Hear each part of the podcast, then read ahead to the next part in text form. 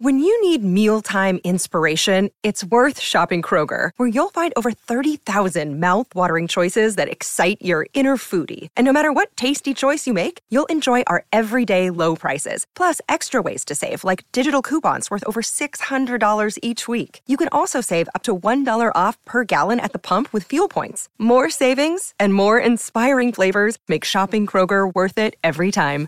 Kroger, fresh for everyone. Fuel restrictions apply.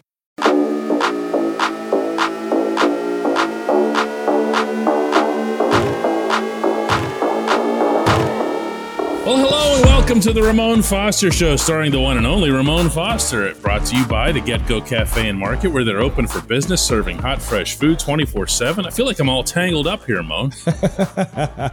well, it's like that sometimes, DK. It is hump day, man. I we It said is. it before. We, here we are. Here we are.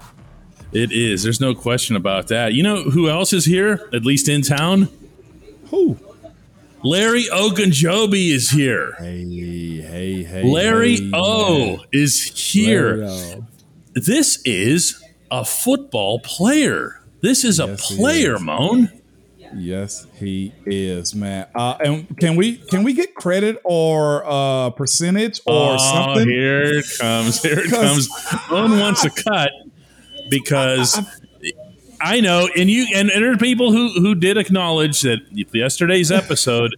That was the first name that Moan mentioned that he'd like to see the Steelers get. And what do you know? Larry shows up in town. Hey, everybody, I'm here. Moan said I'm supposed to be here. And then he signs. I gotta reach out to Larry too, man, just because, just to welcome him to the city. Uh, and this is the part people don't want to hear. Most of the time, guys communicate with one another too, so it's just he was always respectful. I know he had that one situation with Mason, um, but even even after that point, he apologized for it and, and just kind of moved forward with his career. And by the way, last year, 2021, probably had his best statistical career that he's had, aside from the fact that he got injured, man. I thought he was due for a big payday. I've always known him as a guy that you couldn't take a play off of. He hit me with a couple of moves here and there while I was playing. I was like, okay, guy, I see I got to take you serious. You're at, at his point, he wasn't a a backup type of guy. He became a guy, a fixture in that uh, Cleveland Browns defense. And you look at him and say he's undersized. No, no, no, no. That guy is a football player. And I kind of say that like Coach Tomlin in a sense, because that's what he looks for. He don't care what you look like, how you got there. Can you play ball? Do you love football also? So I'm excited to kind of see him here. This is his third stop in the AFC North. And I'll say this I don't think without a doubt, had he made it through that season healthy, they would have paid him as opposed to the other guy they paid in Cincinnati. That's how high I think of him. Yeah, that that's the thing. Uh, he had, of course, the Lisfranc injury. Um, Yep. Anybody who's even remotely associated with football knows that that can be a scary thing, Moan. And we've seen it. We've seen it end players' careers. Um, you know, without asking you to pretend to be Larry's doctor here or whatever, uh, from what you've heard. Uh, from people who play the game, for what you might have experienced yourself, and how how bad is it? Uh, the foot is always something that you got to be careful of, uh, considering the fact one, he is a D lineman. He's not super heavy, but he might be 290, 300 pounder. So you got to look at yourself and say, "But, well, you, got to make sure he's he's rehabbing that properly. You got to make sure if he has to go slow with his recovery, he goes slow so that the bone can heal. Man, um, that was an injury that that really kind of stole. It really stole uh, the NFL about four or five years ago. It was like Lisfranc after Lisfranc. I remember that being a thing. He got to Oh, watch that one summer. shoes. That one summer. Yeah, I, I know. Yeah, it was crazy. Everybody knew about the Yeah, Lisfranc. everybody was like, it, it was through preseason and into the opening of the schedule. It was like there were like thirty guys. It was like, what the heck happened?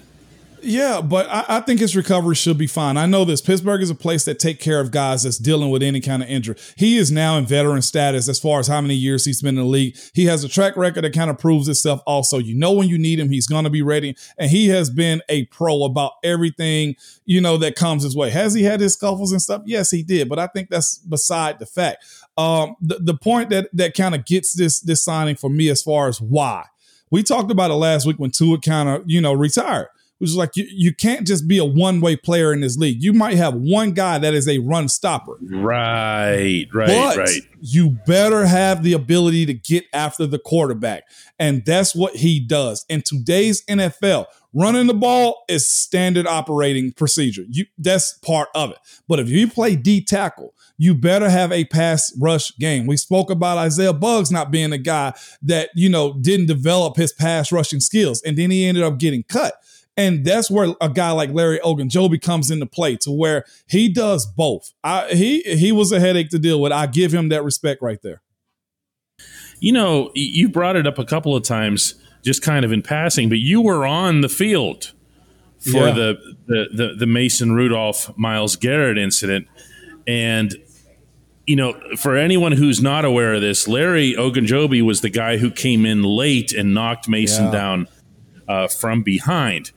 Now, I guess the easiest way to put this in the past uh, from the from the Pittsburgh perspective is to say, excuse me, there were no angels out there. No. Okay, there were no angels. Once the initial act occurred, uh, a certain number fifty three from Pittsburgh got very active, and and so did a Yeah. sixty six. And then here comes Larry from behind. So, there, Yeah. you know, there there was just there was a lot of bad badness that was going on there.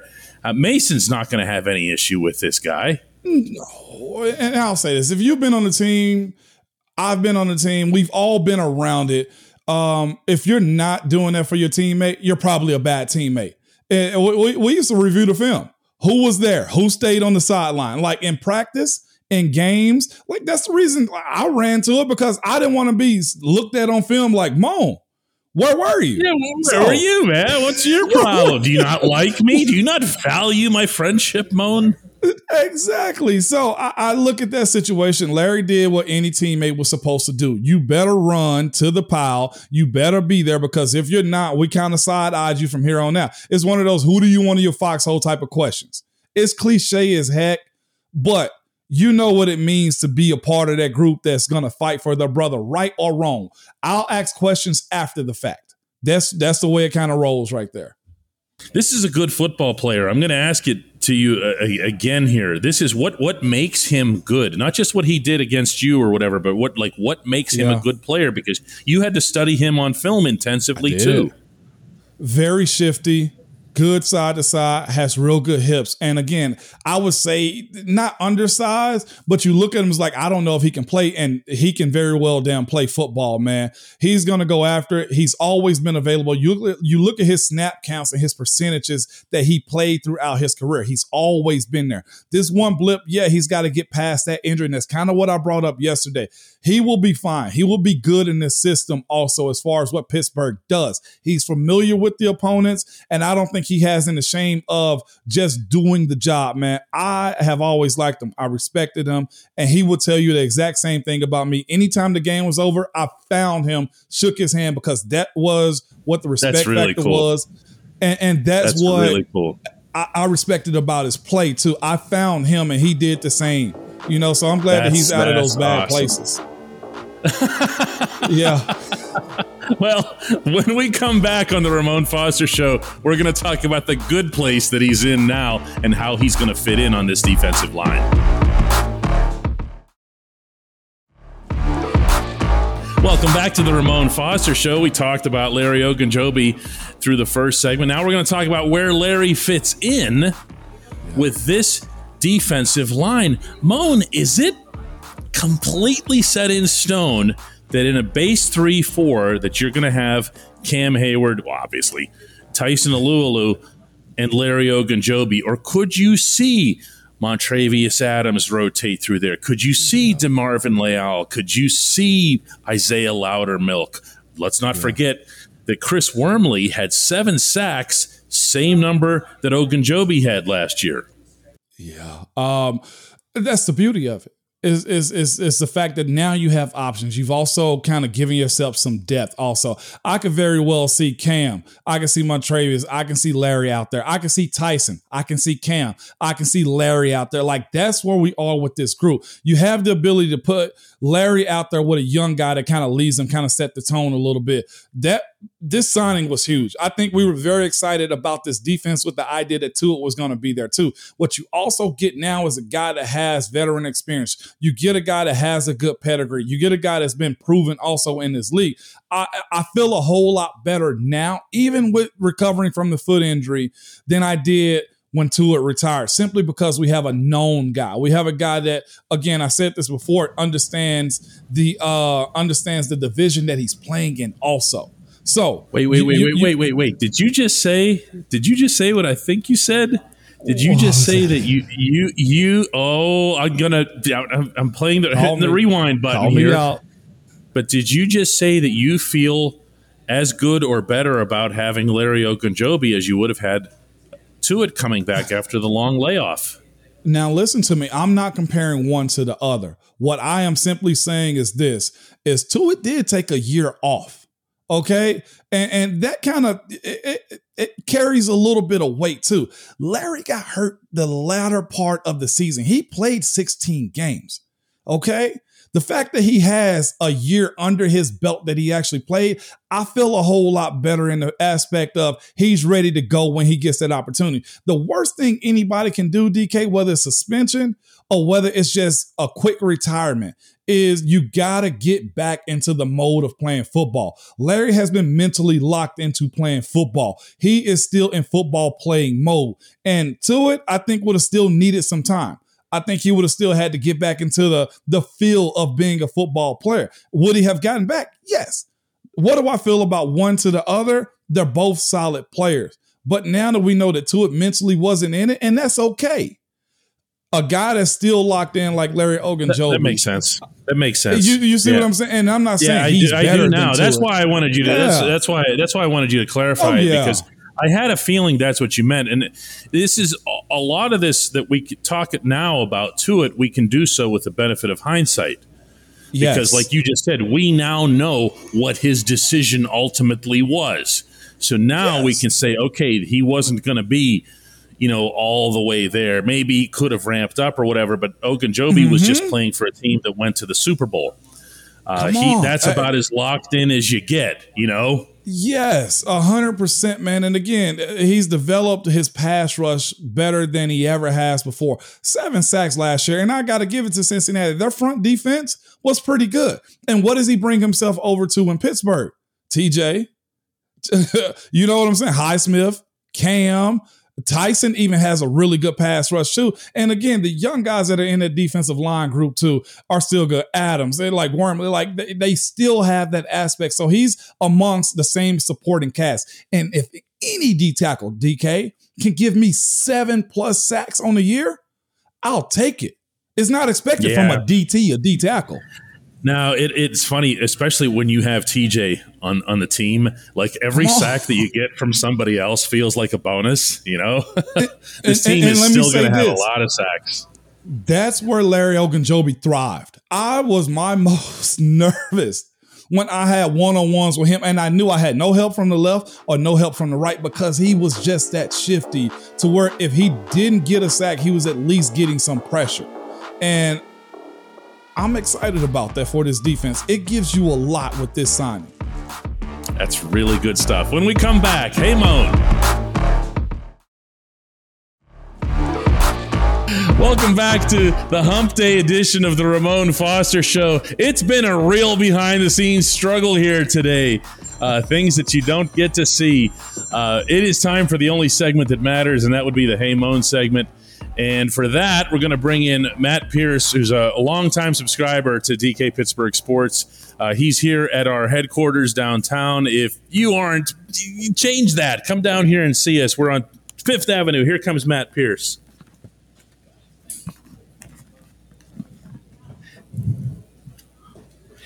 Hey, Moan. Hey, what's going on?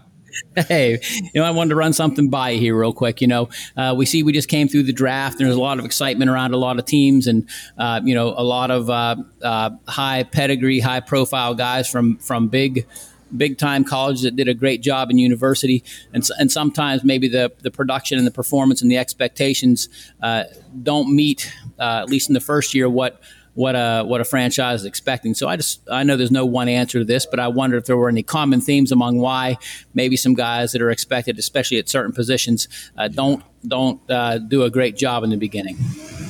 It really great question. I'll say that it, it's it's sometimes it can be circumstantial. Sometimes it can fall on the individual too. And, and circumstantial. Let's just say this. Let's look at the New York Jets situation where they drafted Zach Wilson early.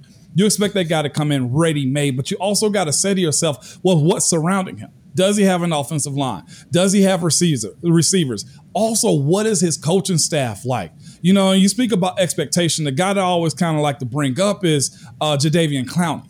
You know, he's been a guy that didn't stick with his original franchise, and he hasn't been the all pro, all world guy that we saw coming out to be number one overall draft pick. With that being said, as far as his expectations and what he's done, I can't call him a bust. What I can say is the expectations that we put on him as fans, consumers of the game, and even as a former player, I'll say I, I probably expected more. But here he is, I think, going into year nine or 10 at this point, and he's had a very productive year. Cleveland just re signed him back again not too long ago. Um, so to say it's been a bad career, no. I'll say the expectations of being number one overall, a Mario Williams type. You know what I'm saying? I don't think he's met that essentially. So let's let's look at a, at another guy as far as meeting those expectations and what it kind of makes. Because I always say this: you kind of get out what you put in. The guy that I always like to use is Ryan Shazier from day one, he walked into practice with a very competitive edge. He thought those things. The way he practiced was a little bit different than everybody else that was a young guy. He used to come into the building during the season, fully dressed with a satchel on his shoulder, going in there. He, would get fully dressed just to get undressed and still or issue stuff just to go to the back of the locker room and watch film that was his mentality. He wanted to be good at it. He wanted to be great at it. And to be fair to a lot of guys too, I will say this. I think you put guys in bad situations with the way you draft them. You expect the guy to go into a building and be a day one starter without knowing his full background. I always look at Georgia, the amount of players they put into the draft this year itself. I think they either tied the record or set the record a lot of people are attracted to those players because they won. They had one of the best historically defenses we've seen in college football. With that being said, guy like Jordan Davis, I think is going to be fine regardless. But the number one overall draft pick that went to Jacksonville, you got to say to yourself, did he have a great career because of Jordan Davis and his linebackers in the secondary behind him? Or is he truly that guy? Now, I, I feel like they drafted him based off potential and what he can potentially do. He has the pedigree, it looked like. He has the potential to be good, and he made some plays in college, but he also went to Jacksonville. You know, they're they're playing in a division where it's mostly run. So will he actually be able to get to the quarterback the way you need him to? Or is he just going to be a very solid run stopper? So it's a lot of those things that gotta be looked at. And I know on our side, we there's no forgiveness when it comes down to what production looked like. Either you got the numbers or you didn't. Um, but I can't necessarily say there's one answer to it. It could be coaches. It could be. I had a friend of mine that was drafted first round. Okay, and two years later they drafted Von Miller. What are you supposed to do about that situation? This guy, as Coach Tomlin called him, is a walking gold jacket, as Von Miller. And he even admitted to me recently, he said, you know what? When they drafted Von, I probably knew my time was up. And this was from a first round draft pick. He was like, the day I saw him, that let me know that that guy is a little bit better than I am. And not in those direct words, but it kind of just let you know it was probably time for him to move on because at that point, they already switched coaching staffs. They already had a different defensive coordinator. And he was at a point in his career, was just like, well, it's probably best for me to leave because I'm not their guy. So it's probably 10 different real answers to that. The one that's most unforgivable to me is when a young pro doesn't take the NFL serious. And I think you and myself can still, we can see those guys pop up onto the scene, and I have zero forgiveness for that. All right. Thank you, Moan. Appreciate it. No problem, man. It was a really good question. You made me think on that one. You know, Moan, that like half of everybody who walks in here says, Where's Ramon? like, they where's your on computer? It's like, yeah, man, hey, he's in Nashville. He's he in was Nashville. good, man. Yeah, but I'm here and I'm tuned in, and I love these questions. All right, well let's let's uh let's do it again tomorrow. I'm here if you are DK.